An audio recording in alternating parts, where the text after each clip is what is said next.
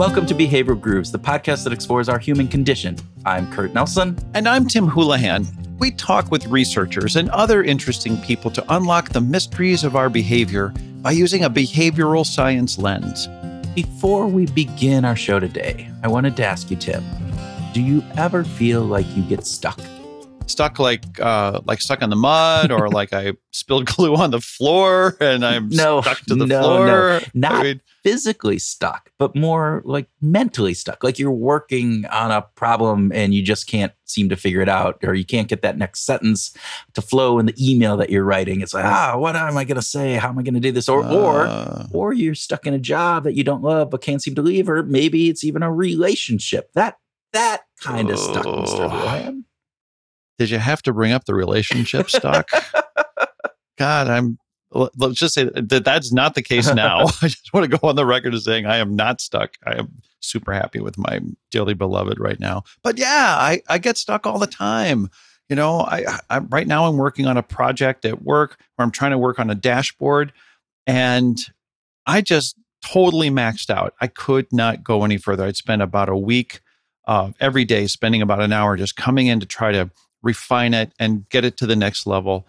And I, w- I was really stuck on that. But fortunately, I was able to get unstuck with with one of the tips from from our guest today. yes. Do you get stuck? Oh, I get stuck all the time. Me too, right? It, um, and as our guest says, getting stuck is inevitable. Um, but we can find our way out of being stuck, and that there are certain methods that we can use to help us get unstuck when it matters most. And isn't that the key? It's the getting unstuck part. Yes, yes, that's the important part.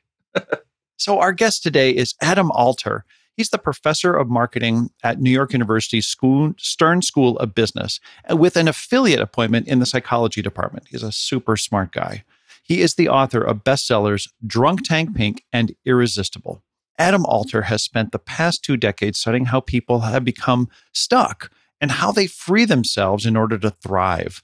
We talked to him about the new book, Anatomy of a Breakthrough How to Get Unstuck When It Matters And Most. This, for me, Tim, was one of my favorite interviews. I just love the energy and the insight that Adam brings. Mm, tied with the tips that we can all use to help us get unstuck because we know we always get stuck. So we the important part is to get unstuck.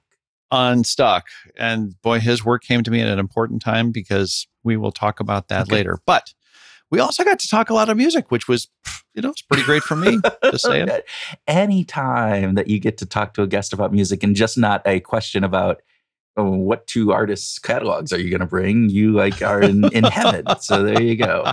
Um, so, Groovers, we invite you to sit back in a comfy chair with your favorite unsticky drink and get stuck listening to our conversation with Dr. Adam Alter.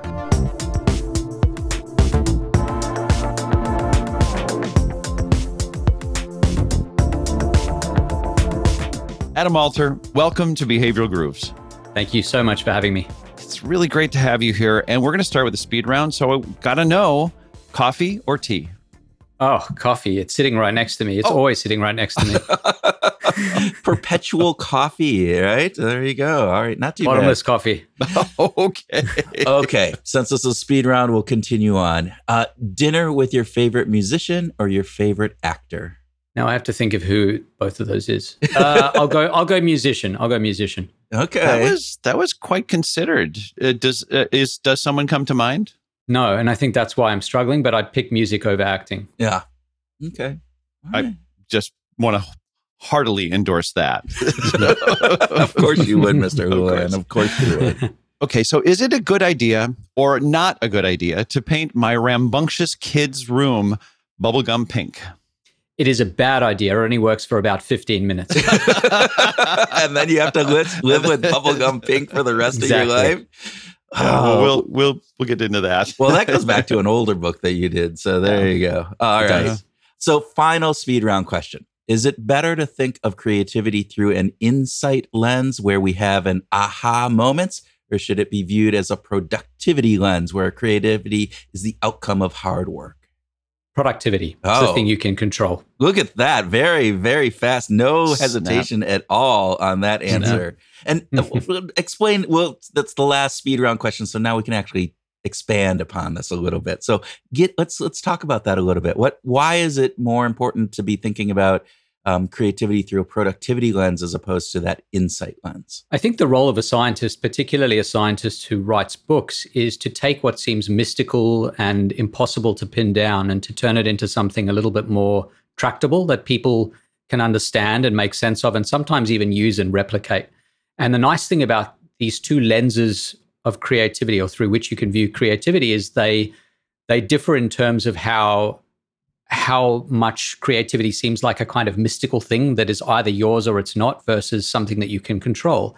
And so the, the insight lens that you mentioned assumes that you either are sort of born with insight and that some people are just more creative than others and insight just drops on you like like a bit of rain from the clouds. And and obviously that's there's something a little bit disempowering about that, I think, Mm. especially if you don't feel like you're always always creative. And even very creative people often don't feel they're creative all the time.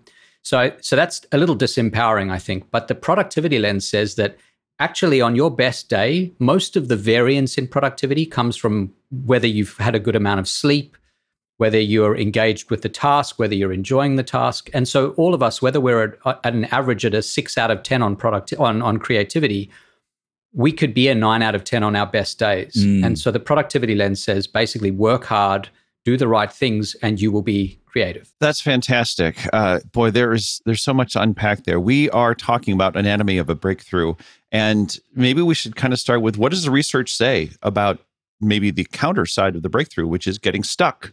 What did you uncover in your work? Yeah, so I started maybe four or five years ago now asking questions about how many people are stuck and what sort of stuckness do they experience. And so I started running this big survey that now has thousands of responses from around the world asking, you know, is there an area of your life in which you feel stuck? And I explained what that meant.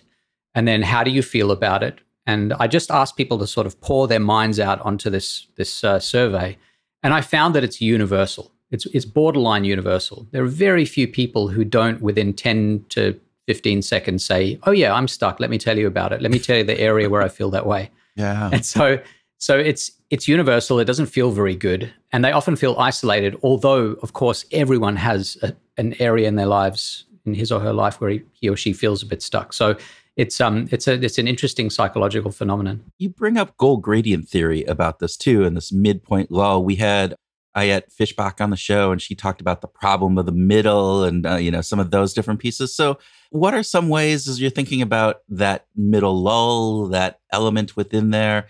What what can we do about that? And is that something again that is universal from you, from what you've seen? Yeah, so Ayelet's work is is fantastic. She's one of the the giants of the, the goal research world. I, I think the most useful thing you can do with the middle is to remove it altogether, to eradicate it. How there's do no- you eradicate the middle? Done. No, it's magic. It's gone. It's it, there's there is no middle. If you say there's no middle, it's it's the beginning, and then hey, we're at the end. All right. It's like it's like what I want to do with uh with the winter time out in Connecticut.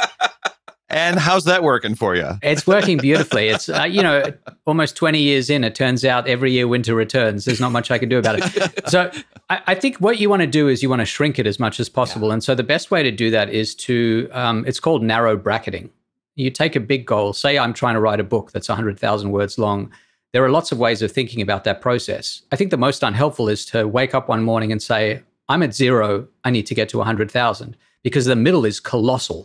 There's a very big point between the first word and the, the hundred thousandth where you're you're stuck in the messy middle. But what you can do instead that's very useful is to say, I'm going to write in bursts of 100 words or 500 words or 1,000 words or whatever it is that's important to you. And the way you do that, the way you artificially do that is you, because you're bracketing it, say, 1,000 words, you've got obviously 100 of those. You maybe have a chart where you fill in, I've seen people do this, you fill in the squares, each square is a 1,000 words, and you have to have something that marks the end of that particular sub goal. So you've Mm. got to, let's say you like coffee, you drink some coffee, although you may be doing that all the time.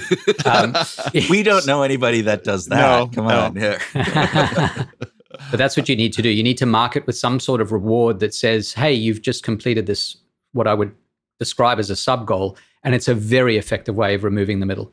it, it's in some ways it seems so obvious, right? That Mhm. from all that we know about goal setting and goal striving, that uh, that these things really ought to be obvious to to link these rewards with small, you know, small accomplishments. And yet, why is it so hard for us to do that? Why is it so damn hard? Yeah, so there are always always two answers to the question why don't we do the thing, whatever the thing is. In this case, the thing is shrinking the middle or pairing pairing the end of the sub goal with a reward. One reason that I think is the most profound and that drives what I do is education. We don't always know what to do. Mm. Even if it seems obvious, it's often not. And there may be a really strong signal, but that signal is surrounded by a huge amount of noise. And so you hear maybe a hundred different things and people are saying, do this and do that. But there's usually an answer that if you follow the science will lead you to something that's, I think, quite fruitful. You just have to know what it is. So that's part of part of the job of the book, like the one I wrote, is to say, hey, here's the stuff that we know. It's not just anecdote, it's also backed by something a little bit firmer than that. The second thing though is humans, we almost always know what we're supposed to be doing. We're just really bad, bad at doing it. Like we we know what we're supposed to eat, we know how much we're supposed to move our bodies, we know how much we're supposed to work and how much we're supposed to sleep and how much we're supposed to save for retirement. And I could go on and on. We don't do those things because the biggest struggle for humans is is trading off the now for the future, is doing the right thing now for my future self. And when it comes to things like goal gradients and um, shrinking the goal and all of that, right now, do I want to fuss with that? I I, I just want to st- sort of get started, make it feel like I'm making some progress, and I don't even want to have to deal with this this whole way of rethinking about the goal. I just want to do. I want to Mhm. get there. I want to feel like I'm making progress. And so, uh, you know, a big part of the book is is a, a suggestion that we slow down. It's a prescription to to slow down, especially in the immediate term, to do things like this, to reframe the goal before you even get started, and and that you know slows you down for the next five minutes, but then will make the rest of the experience, possibly for years, much much smoother.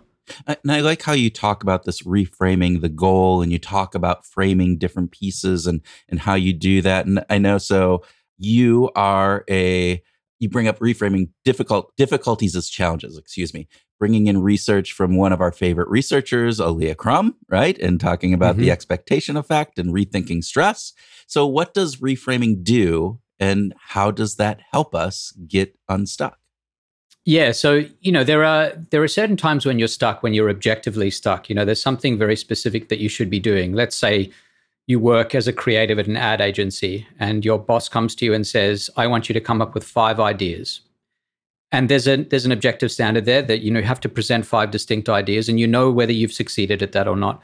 But most of the time there's a sort of subjective element where it's really it's it's about how you feel about that experience. I had this great conversation on the release of the book with Malcolm Gladwell about his his dad, who was a mathematician. He spent 30 years working on a problem, Oh my God. and he didn't know the answer to that problem for three decades. And he loved, as Malcolm describes it, he loved that process. He never once felt stuck, although by definition, he hadn't made progress sometimes for for years. And so, so much of it is interpretation. It's it's in your understanding of what it means to be in the situation you're in. And so that's why framing is so important. And I actually ran a study that I talk about in the book with with students at Princeton University, where I was a grad student. And I, I found students who felt very comfortable there because perhaps their high school was well represented. You know, every year Lawrenceville High, which is nearby, sends 10 or 15 students to Princeton. So you don't feel like you don't belong. But then also every year you get maybe one student from Wyoming. yeah. And that student inv- invariably, I, I dated one of those students, so I know what that was like. She she said this is a very strange experience to be from Wyoming and to be at Princeton, and so there's there are very different experiences, but you can interpret that in different ways. You can say to yourself, "This is a challenge, and I'm going to engage with it, and this is a great opportunity," or you can say, "This is overwhelming. I, I just need to disengage. I don't know what else to do." And so I think the framing as a challenge rather than as a threat is really important, and that's what we found. Mm. Do you think there's a, a DNA component to what allows us to reframe in, in some cases? I, I, wonder this myself when I think about some people are just so adept at just quickly turning on a dime and just say, no, we're not going to look at that as a problem. We're going to look at that as a challenge. And and it's not just hyperbole, but they they really believe it. Uh, and and I wonder where that comes from sometimes. Yeah, it's very interesting. So every everything that we observe in humans is the product of two components, right? One component is it's just how you are. It's an individual difference variable. Maybe you were born that way. Maybe it's genetics. The other component is what you do. And so you can be taught strategies, and perhaps it's also partly about the environment you're in and the culture you're in, and so on. And that what you can do stuff is the stuff that's that's malleable and that you can be taught to to change. But absolutely, uh, we were talking about creativity briefly here talking about the sort of nimbleness, the agility in the face of, of challenges and threats and things like that, and the ability to change how you your mindset and how you perceive something. There is certainly an individual difference component. Mm. There are optimists and there are pessimists, and that is a right. that is an enduring state. But it can be shifted to an extent, and you can be taught different techniques that I think turn your naturally, say, pessimistic self into an optimistic self, or vice versa. So I think that's that's the job of of communicators who who study these ideas. I don't know if you you did any research on this, but this is just kind of bringing this to mind for me is also within organizations or community groups or however you know some social aspect of this is the the social talk of those. Is it a difficulty? I mean uh, what what is the the leader of that organization saying and how does that impact then the rest of the organization about how they're looking at those things. Is there any research that you've done or that you know of that uh, correlates to that? Yeah, absolutely. I mean, it's it's essential, especially when you have a very hierarchical organization. Think Tesla with Elon Musk. Mm-hmm. His his sort of public persona has shifted dramatically over the last few years, and I think as he as his sort of image shifts, and the way he behaves shifts, that affects every single person mm. who works under him. And that that's now true at Twitter as well, and it's true at SpaceX. It's not just true of Elon Musk. In hierarchical organizations where you have essentially, I wouldn't go so far as to call it an autocracy, but you have one person who's very clearly running the ship, the things that that person instills in everyone else, first level managers, and then right below that, all the other employees, it's absolutely critical to the functioning of the organization and, and to the well-being of those individuals both at work and then at home. So i think it's a huge huge part of the role of a leader is to instill the right kind of culture and processes that will maximize the welfare of the people who work there. Yeah i often i often work with organizations and i always talk to, to leaders about 20 60 20 kind of so there's that 20% that are always going to be able to have that you know kind of optimistic perspective. They'll they'll take those those difficulties and turn them into challenges right? And then there's the 20 that are probably never going to be able to do that or not very well at least. And it's that middle 60 and i think what you're just saying is that that leader can really shift that middle 60 around depending upon how they frame the different conversations that they're having for the organization. So um, so there wasn't a really question in there. So uh, we'll no, just we'll, no, but we'll I, I love that. No, no, no, but I love that. I, I, what I love about that in particular is that that general idea that I think is so true, and it comes up all the time that there are the ends of the spectrum. There are fixed people mm. or fixed situations that cannot be shifted, but there is a big chunk in the middle that's malleable and open to yeah. to massaging and do do things a little bit differently, and and you can have an effect. It's true about voting. It's true. It's true about all sorts of different areas, yeah. you know. And so I think that's a really nice general framework. Yeah. You offer lots of really great uh, tips in the book. Uh, it's it's very focused on sort of a practicality, which I think is, you know, just is just going to make it really, I don't know, appealing to lots and lots of people, right? So, but it's also great research based. And one of the one of the things that I thought was really lovely is you're talking about the idea of if you're really stuck, maybe share your situation with someone different. And it doesn't necessarily have to be an expert. It could, it could just be kind of anybody. I mean, am I reading that right? It could just be like, how random can you be about just sharing your idea or just say, this is my situation and, and give me some feedback? Yeah, it's one of the most surprising ideas I came upon in doing the research for the book, which is this idea that it's less important to to bounce your ideas off other people who are competent than it is to bounce your ideas off people who are different from you. Mm. And actually, competence is almost beside the point. Sometimes, as in some of the experiments, an objectively incompetent person that you speak to, or or AI bot, because that's what some of the research does. Mm-hmm. It's like a sort of Chat GPT generative AI bot, and you bounce your ideas off this bot that has been trained to give you bad advice, but it's so outlandish that you're like, oh, that's I'd never thought about it that way. And there's a good reason you hadn't because you're not a moron. But but having someone push you in that direction can actually be really liberating. It, it gets these weird ideas to unstick themselves in your head and you start thinking differently about things. And so it's very important to find difference much more than it is to find competence. I, that's just fascinating to me. Mm-hmm. This idea that it's not about sitting down with somebody else who knows it really well and you guys trying to figure things out, but it's just like it's saying, "Hey, look at things from a different perspective," and and throwing such outland. I love this idea of the bot just designed not necessarily to, to maybe, give maybe this is why it works so well for us. am, am, I the am I the moron that just does those stupid ideas for you, Tim? Is that just how the works? opposite? Actually, maybe it's just the opposite. you you talk about um, failing well in the book as well, and so can you can you give our listeners a little bit of what you mean by that, and is there an optimal fail level that we should be striving for? Yeah, so there's a, a, really important question is what is failure for? You know, not everything has a purpose, but I think failure does. And its purpose is to move you closer to some sort of desired endpoint, which often means acquiring a new skill, learning a language, learning how to paint, learning how to write a particular kind of music, and so on. And failure is the sort of necessary component of the process of getting better at something. Because if you never fail, obviously you're never trying something that's hard for you and you're never therefore growing. And so failure is essential. So failing well basically means failing the right amount and in the right way.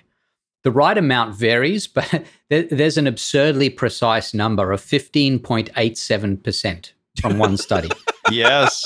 That yes. is a oddly precise number. It is, yes. it is bizarrely precise, but these researchers say in our findings, we've decided, decided that you should be failing 15.87% of the time, which, of course, if you fail 15.88% of the time, you're failing. it's, a, it's a meta fail. so that's problematic. but anyway, you're supposed to fail, I'd say roughly between one in four and one in, one in six and one in four times. Oh. So say 15 to 25% of the time. And, and what that does is it signals a level of difficulty that is optimal for maximal learning. If it's much more difficult than that, you're just overwhelmed and you're not quite at the point yet where you should be doing something where you're failing over and over and over again. If it's if you're failing much less than that, it's probably too easy and you're not growing either. So if growth is your ideal and you're trying to move past a period of stuckness, that sort of 1 in 6 to 1 in 4 ratio of failing I think is about right. The other thing is to ask what do the failures look like mm. over time? So it's not just about how often you're failing, it's what those failures look like and whether they get smaller and whether the gulf between you and where you now and you where you want to be is shrinking so that it's no longer a gulf, it becomes just a much smaller gap. And if that's happening, if you're converging on the en- ultimate end game here, then that's great. And then you're failing in, in a way that's productive. But if you find that you're still consistently failing about the same amount, or that you're even failing more over time, and you're diverging from the outcome, then that's that's failing poorly. Mm. Uh, it, it really is interesting. Uh, this uh, I had a conversation with a friend recently who is a, a retired executive from a very large biomedical uh, firm in the United States, and he uh, and so upon retirement, he he took up guitar and painting and sculpture and and running, and so like this beginner's mindset, this this learner's mm-hmm. mindset is wonderful, right? But I think something that accompanies all of this is that when I when I press him, I'm like, well, you know, you're not like super young. What do you want to do with this? You know, I've been playing guitar since I was 10. I've got a head start on you. Kind of where do you want to go with it? and he and then he calibrated and, and he had these very clear definitions of I just want to be able to play Take Me Home Country Roads for my wife. Like hmm. like so he so and and it reminds me, you know, you talk about constraints uh, in the book as being liberating and yeah. and and so I was wondering if you if you could talk about about where liberation and creativity you know kind of come together. Yeah, so I think the world is is full of options, right? Uh, they're not all available to everyone, but career, what I'm going to do with my life, what I want to do with my time, do I want to learn an instrument? Do I want to learn to paint? Do I want to learn to run? These are all options that are available to many of us, and many of them are not expensive, and therefore they're widely available to, to pretty much anyone. You just have to make a decision about what you're going to do. And once you get into a particular domain, you often have lots of options. So let's say you decide, hey, I want to be an artist. the more you delve into that process, especially visual arts or painting, the more you realize there are a million different ways to do it. Mm. I talk about this in the book, actually, specifically about an artist who was overwhelmed when the style that he was practicing was no longer available to him because he developed a neurological tremor. And so he couldn't use the precise brush strokes needed for that kind of art that he had perfected. And he was like, What do I do now? There are so many other kinds of art. And so what he did was he artificially constrained himself by saying, for example, I'm going to make an artwork that costs no more than a dollar, or I'm going to make an artwork using only my feet, or using a two by four, or whatever. And the reason it's liberating is because you spend so much time focused on the wrong things, on, on this wealth of options that you're going to have to leave behind, that as soon as you constrain yourself, you can really focus on the thing that matters. And I'm an artist and I'm colorblind. I draw and I paint, um, but I can't see color. So what will happen is I'll do a, a work that'll last me a year. Like I'll take a year on this work, but I'll spend like six months stuck because I'm trying to work out whether the grass is the right color, the mm. right shade. And and so what I started to do, I started doing this maybe 15 years ago, was I just said, I what am I even doing playing with color? Like maybe I don't need color. Why, you know, constrain myself? Yeah, so, yeah. And, and, then I learned about this great artist, this French artist Pierre Soulages, who passed away a few years ago at the age of 105, who only painted with black. And I was like, that's it. That's for me. I'm the colorblind. What am I doing futzing with blues and greens? And it changed the way I, it meant that I could focus on technique, and I, I loved that experience of being liberated by the constraint. Ah, oh, that's fantastic. Is the is the painting behind you? Is that one of yours that we can no, kind of see? Oh, okay. It's not. Most of my paintings are um are at my house in Australia with my parents. Oh, but okay. uh, yeah. Well, it's good that you've got a collector, you know, that, yeah. that's interested in your exactly. work. uh, I, I, certainly get that. I wanted to get back to this idea of, of, you know constraints and something that came up shortly after that in the book was about friction audits, mm-hmm. and, and I thought that this was a really wonderful concept in the way that you you know the way that you look at your own life right? So much so much i think of what you're talking about is you know take time pause uh, actually reframe. But a friction audit is a really clever concept. Can you can you share with our listeners what a friction audit is yeah, sure. So this began actually as a professional endeavor. I, I was doing a lot of consulting with companies, and they were asking me essentially what they ask every consultant: How do we spend not to, not so much money to make a lot of money? and you know, how do we get the best return on our modest investment? And some of them were startups, and some of them were big companies, big corporations. Some of them were government agencies. Some of them were nonprofits. So it varied pretty dramatically. But what I what I basically came to these questions with was a mindset that you have essentially two options, especially when you're dealing with people and you're trying to get them to do something, whether it's buy your product or donate to your charity or whatever it might be. You can sweeten the deal. So if you you can make the carrot more attractive in, in carrot and stick language. And so you can say, here, look, we've just covered this carrot in syrup and now it's delicious and now you should buy this carrot. so that's that turns out to be really expensive because every company and every organization that's seeking your money and time and whatever else is covering its carrots in syrup. so that's that's a sort of losing battle.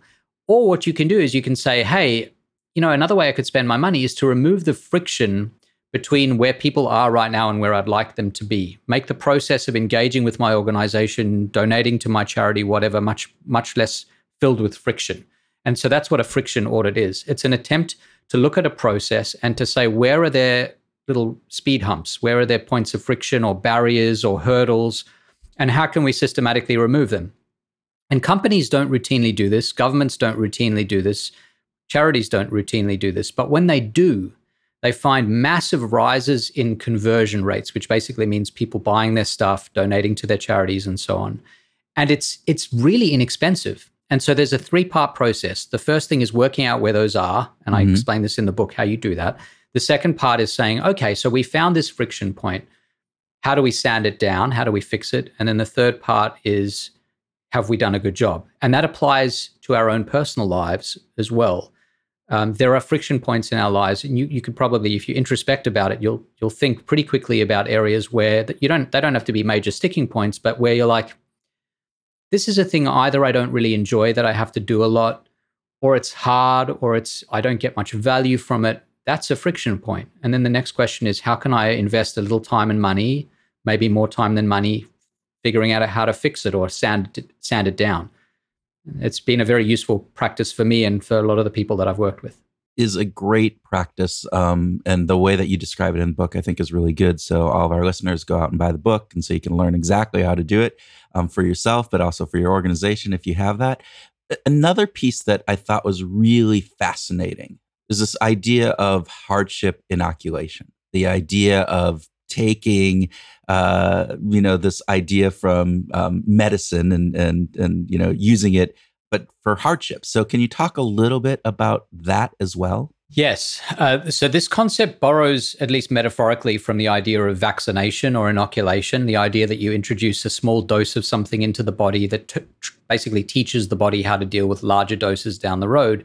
We're all very familiar with this concept from uh, the pandemic over the last few years. And so that's that's the idea behind the term hardship inoculation. And as the term suggests, in theory, you should be able to inoculate, inoculate yourself against big doses of hardship by enduring small doses today. So, what that means, for example, is that if you have a child who's, say, five or six or seven, that's my kids are five and seven, and you know, my my son might be sitting down to do a math puzzle or a math problem, and he he gets to a point where it's hard a little mm-hmm. bit difficult. He's not enjoying it all that much. I have two options as a parent, and this can apply to, to self talk as well. It doesn't have to be about a, a child. One thing you can do is you could try to figure out what people so fondly refer to as hacks. You know, like there's turns out there's an easy way to do long division. Let me just show you, and then you never have to think about it again. And I think there's some value in learning those techniques for the sake of the technique, but I don't think that's a very good general way to approach the world, which is to run the other direction every time something gets hard. So kind of sitting with something that's difficult and, and pushing through it is really, really valuable. We know this from a lot of, of data. Um, I ran a really interesting, I think it's a really interesting study. It's one of my favorite studies that I've run. I can say that because I was one of the mo- most distant authors on the paper. It was an economist who took the lead. And, and he, I, he came to me and he said, check out the results here. And I was like, that's fascinating. So this is not, not a case where I spearheaded the thing. But what he's found was that if you look at NCAA college basketball teams, they are assigned before the main season to a preseason of games. And those games are largely randomly determined. And some years you will have a very difficult preseason where you're playing teams that are much better than you. And some years you'll have an easy preseason where the teams are not much, uh, are either not better than you or they're much worse than you. And what the research found, or what he found, was that the hardness of that preseason schedule predicted how you did in the season and the conference tournament itself. So, and there is no ceiling to this. The harder it was in the preseason, the better you do later on. And this goes in the face of what a lot of coaches think. They think their job is to build up confidence. Yeah. It's it's true to a point. You don't want to destroy the confidence of a young player who's maybe fledgling just coming into the game. Um, and that's another theme of the book. But once you get over a certain hurdle, hardship is really, really good for you. A decent dose is good for you. Yeah, it's interesting because when, you, just as you were talking about, when I read that, I was like going, I know of college coaches who really want that easy schedule because all right i'm going to make sure that my team like understands what it's like to win and feels that you know the the joy that you get from that but this research is saying no you should really be looking at this from a different perspective of how can we make sure that we're getting the best uh, components out of our team so in the long run they're going to have a better performance. And I, I, I, it was just really again kind of anti uh, you know my my initial inclination about how that should be run. So that was i thought that was really great. Um, yeah I, I will say it's not just you. I, I had a, a, meeting at the australian institute of sport about six or seven years ago this, these are the top sports coaches in all of australia they coach olympians and they coach professional teams and and they were all in this room, a whole lot of them. And I said to them, "Tell me, what would you do? Would you give your your team the easy or the hard? 50-50 split." Okay. So this oh. even in the world of professionals, professional coaches, they don't have strong intuitions about or at least they're split. Who you would think should know this, right? This is the part. You there. would think so. Yeah, yeah there you go. Yeah. Well, uh, keeping on the basketball theme, right? Um, so in the book, you in your chapter on diversity, you tell a great story about NBA player Shane Battier, you know, mm-hmm. and about how he helped make his teams win more games even though if you looked at his overall you know game he was not necessarily what you would consider an all-star he was you know pretty you know medium at best right and so um, but what is it about um, you know that kind of connection, that glue person on the team that Shane was that makes that happen. I think what I love about the Shane Battier story is, um, first of all, it was first told by Michael Lewis, who yeah. had written about Moneyball, and so he he has this long-standing interest in how you can use statistics and numbers and data to improve how you manage basketball teams and predict, and not just basketball teams, but sports teams in general, baseball obviously as well. And so he's got this this long-standing interest in how you can use use data to improve a team. But but when you have data, one of the critical questions you have to ask yourself is: Am I looking at the right statistics? And the statistics we tend to privilege a, a lot of the time, even in team sports, are a, are very individual focused. Mm-hmm. They're things like how how good is this person? How many shots does this person make? What percentage of shots? How many times does this person connect with the baseball, etc. You know, it's all it's very focused on what are you as an individual bringing to this team. But those stats miss something important that there is a sort of more abstract quality that some people like Battier have, which is that you, as you said, you could be the glue for the team. It's that when you get there, you are personally unselfish and perhaps not all that talented relative to the other players on those individual metrics. But it just so happens that when you are on the court, your team scores many more points than when you're not on the court. That is a new statistic that had to be developed for, for players like Battier. And that's exactly what Lewis talks about. He basically says that Battier got on the court, and whenever he was on the court, the coaches were like, he's a miracle. We don't understand it. We can't look at any particular number and tell you what's going on. But he's deeply unselfish. He's unbelievably strategic. He is a genius. He was known to be very, very intellectually bright. And so he knew more about all the opposing players than anyone else, often more than his coaches did. They would give him big packets of information to wade through and say, is there anything here we should know? And he would look at all this information and say, like a savant, oh, yeah, the player with the five on his jersey, we should know this about him. And so he was a great unsticking agent, not because he was individually so talented, but because he liberated everyone else to play a different way. So, in thinking about being unstuck, so there are those people, but is there a way that we can identify them for things outside of basketball that we are, if, if we're looking, I mean, is that something that we tend to overlook because we are kind of finding going almost back to your uh, conversation earlier it's not necessarily finding that competent person to talk about but it's somebody maybe who just has a different perspective and different viewpoint. H- how do we find those shanes or is that even something that we can be doing purposefully? You can and that's that's what happened with him right? Yeah. that uh, at some point someone very bright said hang on a second this guy's really good. We don't know why. There's a magic to him. No matter when he he jumped from team to team, and his teams always did better when he was there. And as soon as he left, the team started doing more poorly.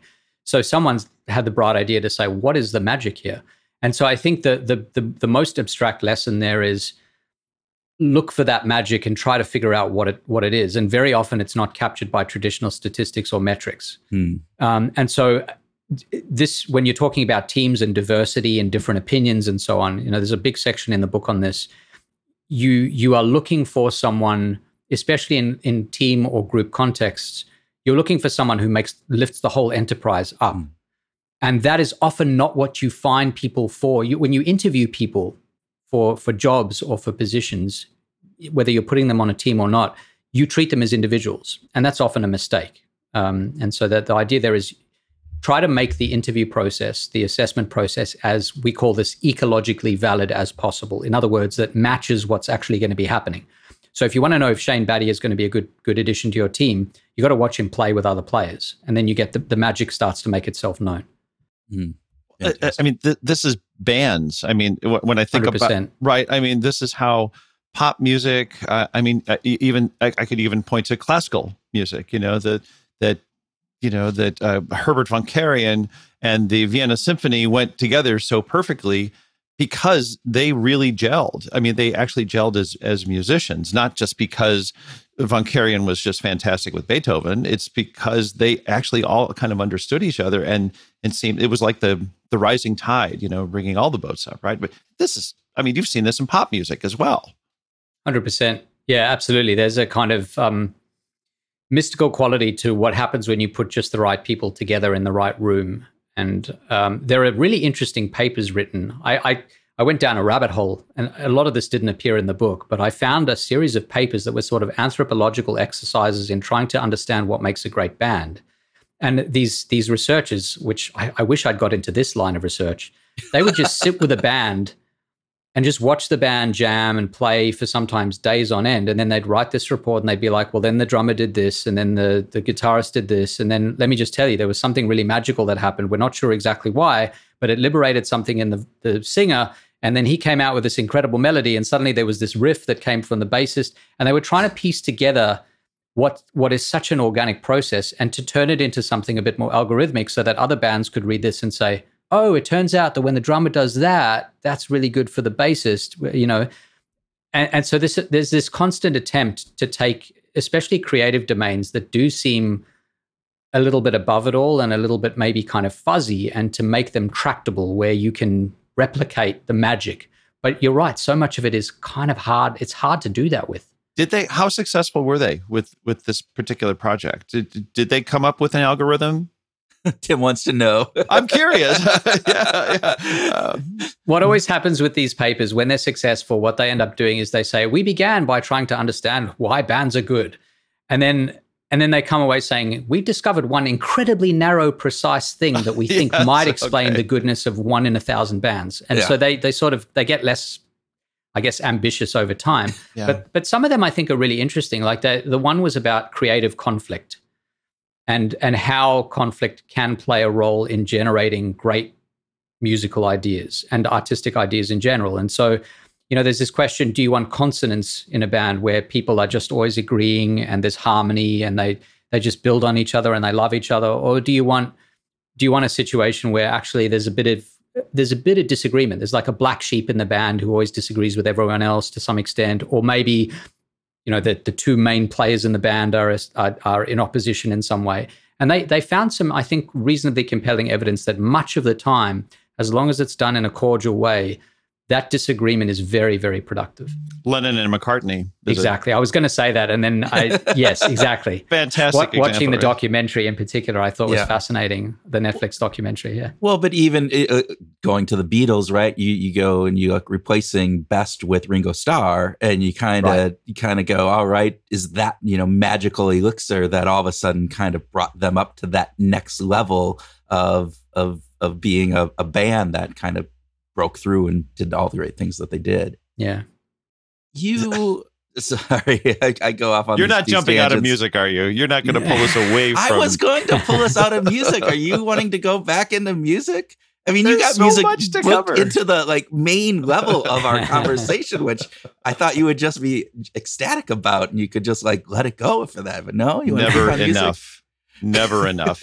no, but I, I do want to ask this because I have been um, a long time advocate of UBI, um, Universal Basic Income. You talk about that, and so can you just tell us a little bit about your thoughts and how that relates to breakthroughs? Yeah, so the, the basic idea is there's there's actual e- evidence on uh, entrepreneurs in countries where they introduce UBI and where in particular entrepreneurs are told you're going to get a certain amount of money every month, no strings attached, which will allow you to be creative for a while. Mm. And what they find is that these people who get the, their their incomes taken care of are much more productive. Their their uh, ideas are much more successful, their businesses are much more successful, they end up making much more money, they become generally more successful.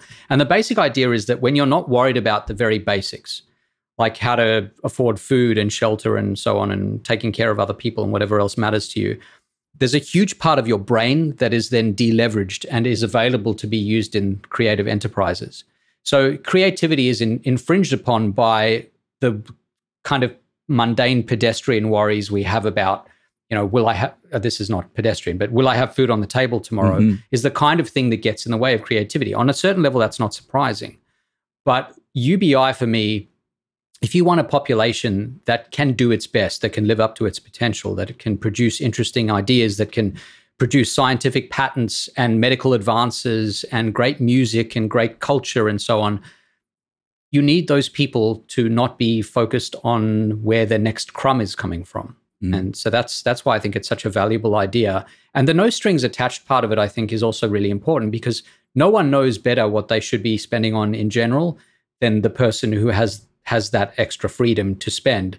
There is always that absurdly um, paternalistic myth that Yeah. when you give people money, they won't know how to spend it. Well, I think that's most of the time complete nonsense. Yeah. I think there are certainly times it's true, but I think in general, letting people decide is the way to go, and that's what the research says.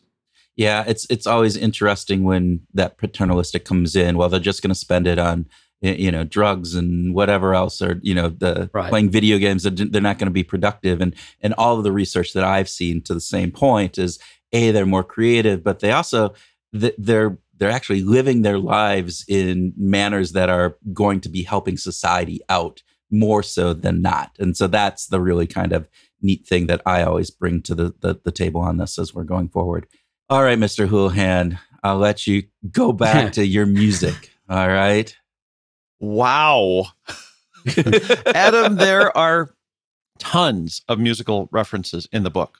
Just just tons. Uh, I mean, I, at one point I was making a list, and the the diversity is fantastic. Why? Thank you. Why so many musical references? I I love music. I think it's I think it's fascinating, but I also enjoy it just because aesthetically it pleases me and lots of different kinds of music. And because of that, I think whatever you're interested in, you spend a lot of time focused on.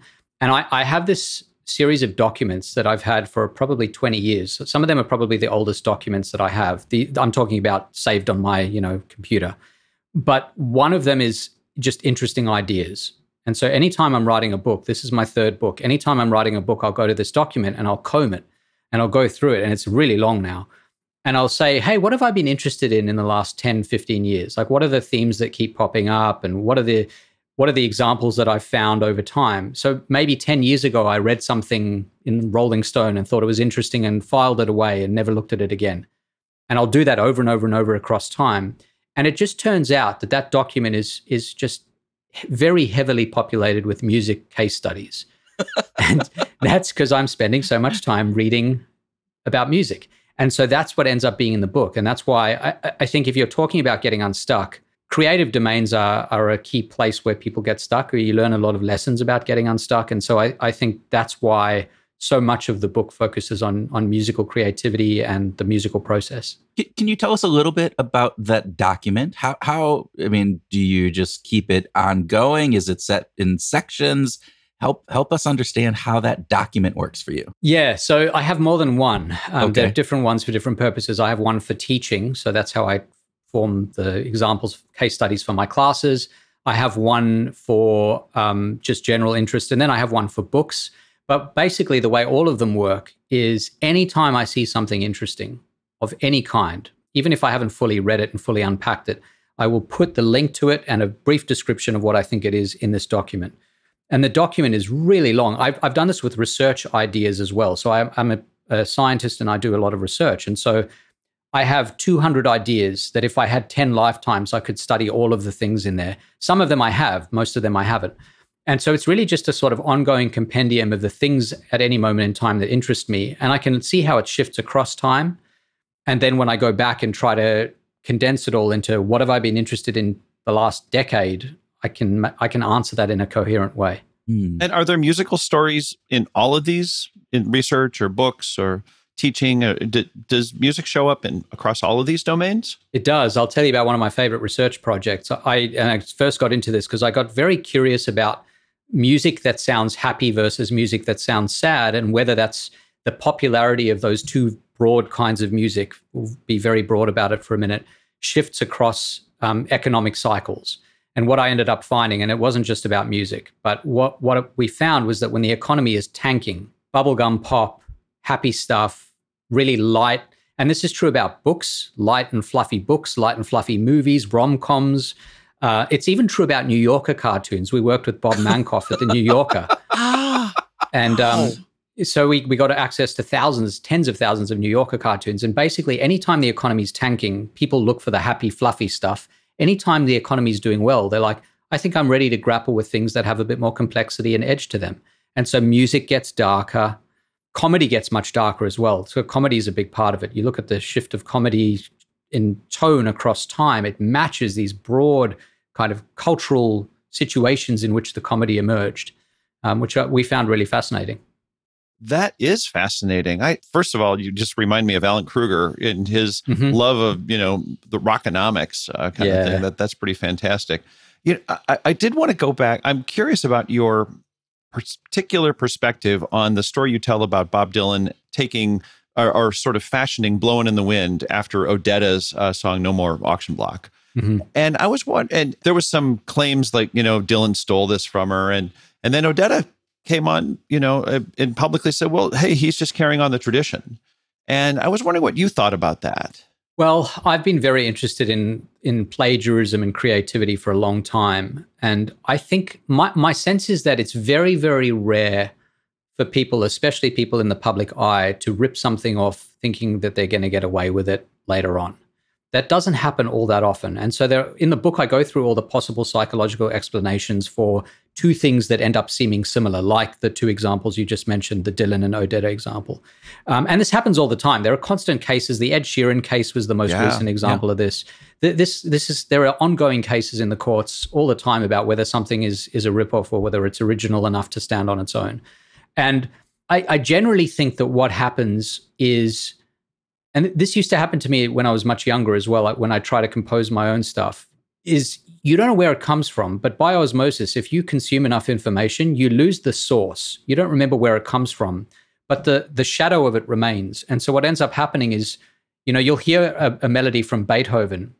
I remember this as a kid. I, I went to my parents one day. I was like, check out this amazing piece that I just composed on this little piano that I had. And they were like, yeah, that's Ode to Joy. Um, it was you. it was me. It was you. but you changed a little bit of it, right? I did. was I like, tweaked. yeah. I tweaked it. I polished it for him. I Yeah, polished it. I, it's like I improved on it. There you Thank go. Yeah. God. Thank God. but that happens, I think, all the time. And I think it happens to adults as well that if you listen to enough stuff, you end up hoovering it up and it gets mashed up. And then some bits of it might then shine through in the work you do. And I think that's what happened with Dylan. And what Odetta was saying was it's carrying on the folk tradition. It's just basically, you know, turning it into something slightly different, slightly new.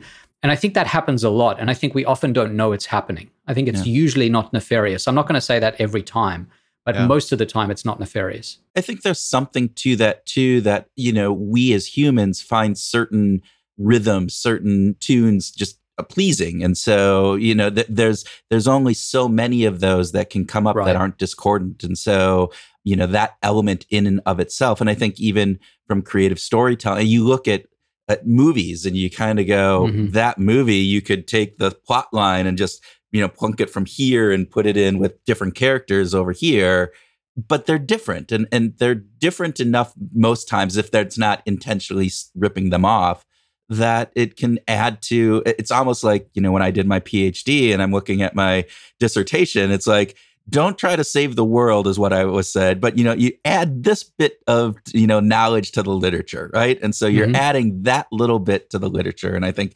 sometimes maybe we we over index on oh they're ripping it off and as opposed to just saying let's just enjoy this for what it is you know so Yeah, yeah, I think you're right. I think we privilege radical originality, and we also think that a lot of things are radically original when they aren't, and that's a mistake. so, so we, we because yeah. we privilege it, we see a sort of moral good in something that's genuinely novel, totally new, one of a kind.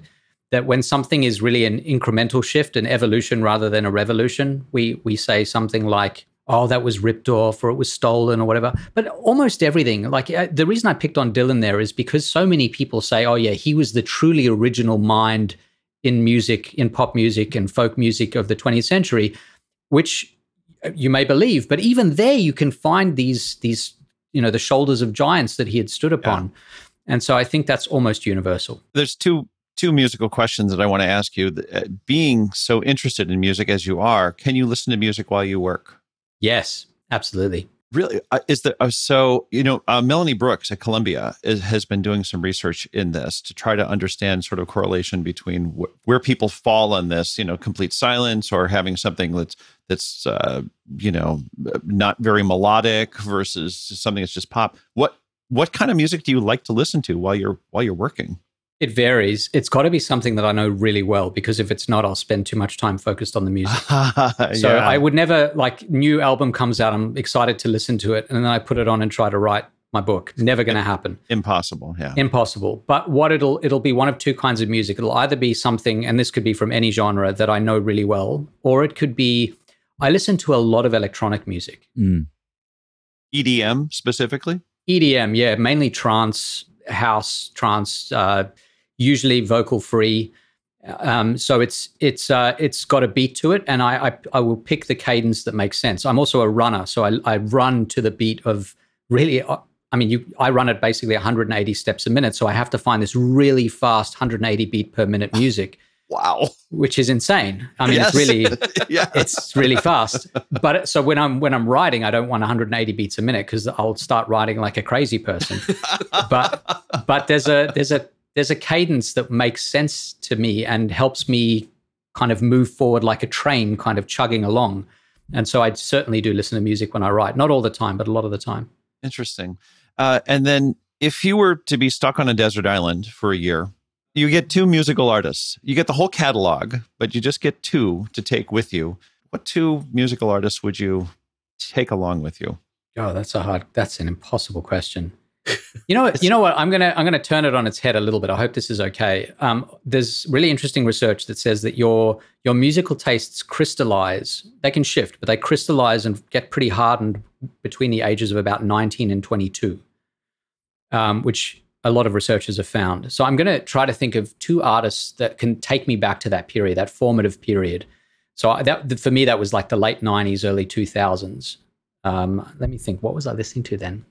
A, a really happy time for me was the the sort of '90s grunge era. So I, I want to take one of those with me, even though it's it's um I don't know if I could always listen to it, but I, would want that. That'll be the, my one bookend. So I'm going to say Alice in Chains. Okay. Oh, cool. That's my my uh, probably my grunge pick, and then something a little bit different.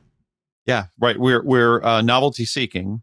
We're, yeah, yeah, yeah. I need I definitely need something to, to balance Alice in Chains. Good call. Good call. I think something either classical or um, folk or like maybe Dylan. Maybe Dylan. Yeah. Yeah. Well, I, his catalog is diverse. It so. is diverse. I'm getting the and whole catalog, large. so I should take it. Yeah, and it's large. Yeah. I have to say, Adam, I think you probably put more thought into that than any guest that we have ever had. really? Yeah. I mean, the, it, it feels the, like such a the, personal question.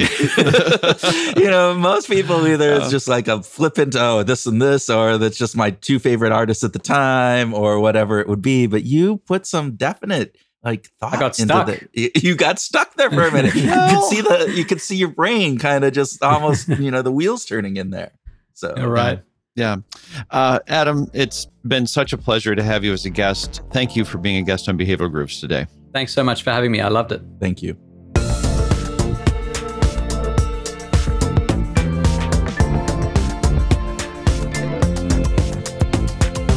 Welcome to our grooving session where Tim and I share ideas on what we learned from our discussion with Adam, have a free flowing conversation, and groove on whatever else comes into our stuck brains. You knew I was going. You, I knew that. You, you, knew that. I knew yeah. that. That was that, that was our about that. prior episode, a knowingness with yes. with John Malesic, where you knew I was going to say that. But yeah, yes. there we go. No, that was good. It it we do get stuck. Well, Status quo bias aside, you know, we just get stuck sometimes. What I love about this is it is an inevitable piece of our human existence. We get stuck, we falter, we get stuck in this rut the idea that ah, I just don't have the inspiration, I don't have the energy, I don't have whatever. And it's important to get unstuck. And that is what I think Adam, and he just brings in such great stories. The book, and again, we've had this conversation, it will be in my top 10 books at the end of this year. Uh, it is well written. I think it is more than just being unstuck. It's a, it's kind of a treatise on thinking about life and how we live our lives and what we need to be thinking about and how we go about doing that. So, uh, but we'll talk about that Agreed. later. So, can can we just in the speed round? I had mentioned this bubblegum pink thing on the for painting the kids' room. Can you, that actually came from his first book? Can you just give us a little? So, you know, so we were going to go back to that, and we never went back to it. So, just for our listeners who I know are sitting there wanting completion, right? Oh, what, what is this? So, um, bubblegum pink is actually uh, drunk uh, tank pink is another name they call it, and it was based on this research um, done by Alexander Schauss back in the 1970s, who looked at color, how colors impact aggressiveness and various different pieces. And what he found is that a certain shade of pink, which ended up he he called it Baker Miller pink because he worked with the Naval Academy and he convinced um, Baker and Miller, who were the directors of the Naval Academy, to experiment using different colors. And they came up with this final pinkish color. It is that pink that's kind of it's the bubblegum pink, right? And and different yeah, things. And yeah. what they found uh, was that it had a calming effect. And uh, that you uh, when you were in rooms with that, your aggression levels fell, heart rate fell, and a variety of other things that kind of came with it. And so it was really interesting. So, so, of course, the Navy decided to use it in all the war rooms, right? well, what they did is they down. put it in, and what, what prison wardens started to put it in their jails, and so thus right, the drunk right. ta- or like the drunk tank. So like when drunk people come in, they're all agitated, and they put them in that, and supposedly that helped. My favorite, though, being a University of Iowa alum, is Hayden Fry, yeah. the football coach of, of the University of Iowa when I went there, painted the um, visitors' locker room pink in order to decrease their aggressive nature and to make them and they even did the urinals pink in the in the visitors locker room. So very interesting about that. So anyway. So uh does it work um obviously you know there was there's some research for and some research against you know not everything has replicated. So on the on the whole if i'm doing the annie duke my certainty around this i would say 80 to 90 percent that there's some validity with this to that what extent i'm not sure. But yeah it, it's fascinating okay. though color does impact our moods. We know that that's pretty much a 99% certainty. Um, but is the pink calming for everybody? Maybe, maybe not. So, okay, thank you, thank you for that. Um, the long diatribe. I wanted to sorry. There you. That was great. No, I that was exactly what I was hoping for. I wanted to start our grooving session to talk about hardship inoculation because I saw uh, over the weekend. I, I thought about this when I saw a woman wearing a T-shirt and it said, "I'm done with the." If it doesn't kill you, it makes you stronger stuff.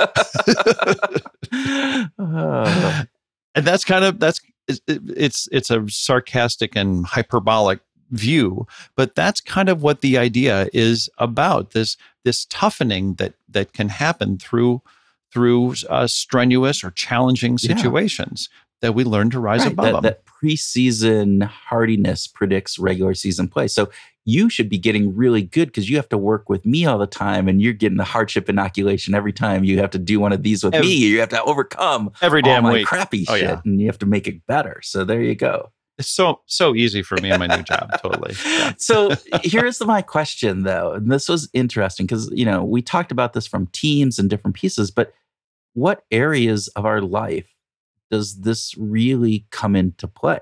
I mean, you can think about it from work but what about hobbies? What about relationships? Uh, mm-hmm. Uh, you know, yeah. Is the fact that I ha- I went through you know a couple relationships prior to you know finding my wife and getting married, and did that uh, help me?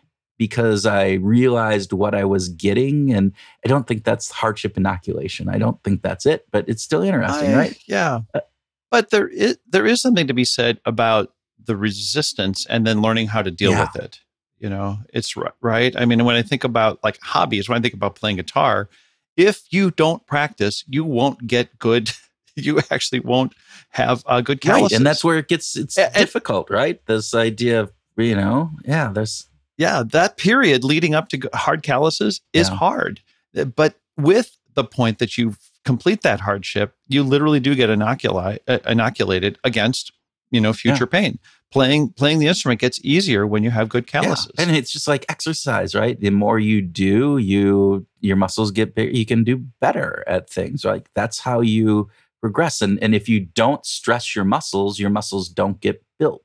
Um, and it reminded me of going back uh, to Jonathan Haidt and um, Greg Lukianoff, I believe that's how you pronounce his last name, about the coddling of the American mind, uh, where they Yeah. talk about this element of how, as parents in the 90s and 2000s, probably even maybe going back a little bit before that, we kind of did the helicopter parenting, the the overprotectiveness, and so kids never had to face kind of real hardships, like social hardships. Like you know, it was there wasn't that element of hey, we're playing this game that we don't have parents around, and I don't want to play it, and you do, and or we disagree on something, and you have to figure that out. You have to, you know, face some hardship and and pain sometimes, and not that bullying is good, but there's an element of overcoming those difficulties that they state, you know, doesn't do children good. It actually creates this element where um, any slight aggression gets viewed and overly indexed upon and isn't good for our mental health and the amount of suicides and other things are up with that you know Well, I, I, also go back to our conversation with Danny Oppenheimer when we were at Carnegie Mellon. Mhm. Uh, this is going back to episode 64 uh, when we talked to him about the helicopter and versus the snowplow submarine parents, parenting right? Yeah The submarine parents who were really going Yeah. low. Who I think Danny said like one parent was like willing to let their child play next to the space, next to the pool where the alligator was, but not in the pool, like you know, like, or something crazy like that. But I have to think about the consequences of from a parenting perspective. I think in a big way. Of course, Jonathan Haidt um, and Greg Lu- Lukianoff uh, certainly discussed that. But in our own lives, maybe we don't always choose the easiest I know. path. Maybe there are some assignments in our work career that are good at, at could be good at building up some resistance uh, or or just some strength, uh, some inoculation that could help us uh, further down the road. and i think it's it's that again overcoming piece and part Yeah, of it yeah. for me and this is really interesting because we're seeing uh, so uh, my daughter um, for her school is doing a week long bike ride and they're doing anywhere between like 18 and 25 miles a day over the course of four days and uh, my wife took elise my daughter on that uh, bike trip over the past weekend memorial day weekend that we had and it was 23 miles but it was on gravel roads it was up and down it was all of these things and it was hard and I, in talking with elise it was interesting but the thing that i think she got out of it was well that's going to be harder than anything i'm doing on this bike trip so i i have this Ah. more confidence of going into it and i thought that was a really interesting take this idea that because I was able, and I think that's part of like what I've realized too in difficult conversations with clients when something gets messed up or other pieces where I used to just really get worked up about it. And I still do. I mean, it's not like I just dis- disregard it, but I know that I've gone through this before. It's not the end of the world. We are going to survive this. And having been inoculated to a certain degree by having to have gone through some of these before, I'm better prepared, and I think I do it better um, because I don't have that that pit in my stomach as we're moving forward. So Agreed. Uh, uh, uh, agreed. It's that preseason thing, Yeah. right? Having the hard preseason prior to the season actually prepares yeah, you. better. even if you lose, right? Even if it's there, you you've Yep. you've struggled It's- through that various different things. The other piece, going back to basketball, of course, I it's like always about basketball. basketball. Um, but Yeah, um, is is the Shane Battier kind of piece that we talked about, right? This idea that having Shane on your team improved your team, even though his Yeah. stats were mediocre, right? I mean, they were they were decent. In, it, among the measures that we tend to associate with high performing basketball players. exactly, but the level of team play was raised, and what struck me again with the work that I tend to do with organizations a lot on recognition and rewards, the same stuff that you used to do a lot of, right? We don't have rewards and recognitions for the Shane Battiers of the of the world. That's right. We have the top performers, we have the rising stars, those people, the rookies, the great rookies, but we don't have the glue person award. We don't have the Shane Battier award um, for the person right. who makes us all better. And I think that's something that we really should be focused in on, particularly in this ever more team oriented world in which we work. I agree, and I- think part of part of the reason that maybe we don't have those rewards and that we're not focused on it is because it's hard to figure out. It is. It's not easy in a corporate environment where there's a lot of moving parts and there's a lot of of team, and especially in a matrixed, uh, big organization. There's a lot of different jobs that people do in a lot of different teams, and uh, finding out if there's some kind of special sauce that someone has takes some work from leadership, and then it takes even more work to figure out how to stratify that and codify it in a way that you can pass it on to other other managers to say, look, this is the person that you want on the team to make sure that there's Right. glue, that makes sure that there's stickiness around it. it is hard and and to your point the measuring of that how does one measure one's contribution to the overall team success. Because it may be in just the way that person shows up every day. It may be in that they are inquisitive in questions that you know don't necessarily lead to any specific outcome but you know change the thinking. Again going back to this that's the what was the the question the uh, how did how does that work? The competency versus novel. You might be asking really stupid questions right? But because you're asking those right. stupid questions it brings in this different perspective and that could be the reason why the team does so good. And so yeah i think it's really hard but i do think it's really important. And even if it's just a mindset shift from leadership to say we know our top performers are important. We know those people who are improving are important. But we also need to understand that there are certain people within our organization that are probably somewhere in the middle of the pack that Yep. without them the entire pack falls down. And i think that's key. This is the Mike Ahern and Tom Steenberg uh, core performers. yeah They're the ones that they have different needs than the stars at the top or the laggards at the bottom. That those core performers in the middle, they have different needs. And when they are supported properly, when they're given the right opportunities, they can Yeah. shine. and it's identifying even within those core who are the glue right it's not just the yeah, right. the medium perf- not, Not not everybody. yeah, but it is that it is the Shane. I, I- I want to introduce a Shane Battier Award at some company. So any any of the people that I work with, if you're listening to this and you're interested, let's talk because I will we'll figure out a way to measure and to get this done. But that would be a freaking cool, uh, just to change. I, I think it would be a cultural shift, and I think that if we can move that way, ah, that would be awesome. So major cultural Yeah. shifts. Yeah. Uh, lastly, I if you've got just another minute here, Kurt, because I wanted to talk about creative plagiarism because it was a cool part that connected to music, yeah. right? Well, the the you the whole Bob Dylan story. I could, I so people we don't you know show the video of this, but Tim's face was just like ah, it was like an angel had descended down, and he was like, "Tell me more."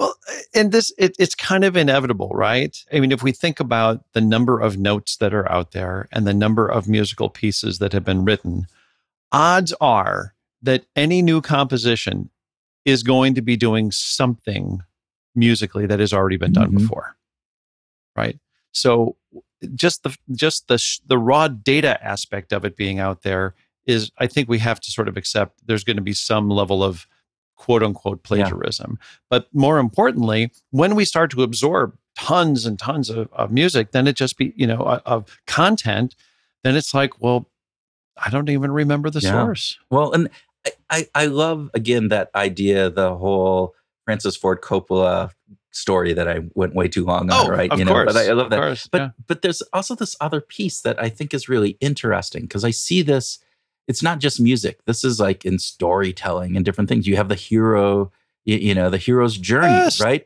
Which over, over and over and over, again. That- And, and yeah. I see it in fantasy where people go, "Oh, that's just a knockoff of Lord of the Rings." Uh, when you're, you know, in a book, and I'm going, "Yeah, it's not." And they, they're like, they downplay it because of that, and you're going, "But it's a great story." And the story, yeah, it might have some similarities, but the story itself is different, and the way that it's told is different. The tone, the the landscape, all of those things, and yeah, the underlying pieces might have some similarity, that's okay and and to dismiss it because of that um i think is is not the thing that we should be doing. We should be looking at things to see does this bring me joy? Am i enjoying it and and to again music's the same way right and and granted yeah we don't want to just rip off somebody else's thing and just change some words and put it off as our own. But to that point, there's that creative plagiarism that happens. And I think that's really, as you said, it gets soaked into our kind of cultural ethos. And we've read so Yeah. many of this, we've heard so much of this that it just is part of of kind of the background and it gets played into the stories that we tell. it can be a good thing. That's the short story. Yeah. Not always a bad thing. Well, and let's end on that good thing. How about that? Do you want to end on that good thing? Okay. okay, let's do. So, Groovers, we would just want to encourage you to be a part of the conversation about this episode and other ideas that you might have around behavioral science. You know, follow us on Twitter. Maybe you could be the type of person that actually leaves a comment in one of our podcast you could get apps. unstuck from not leaving us a, a comment to to, to leave us a Yes. comment. Maybe you're stuck in like, oh, I'm not that type of person, but you could be unstuck by just you know doing it. you might be a person that that sends us an email, you know, that says, "Hey, what do you think about this?" You know, any way that you can get unstuck from doing what you're doing that helps us. That helps us. You sound very very uh, self-absorbed there. It's like if it helps us, just get unstuck. If it helps us, that's great. that just engages in our conversation because we all grow by more conversations. So we just want to encourage that. and it's free. It's a free way to support this podcast if you want us to stay unstuck and not get stuck in trying to figure out how we're going to get more people in different pieces. You can do that. So, all right, that was a bad analogy. So, with that, we hope that you, groovers, can get yourself unstuck this week and go about and find your groove.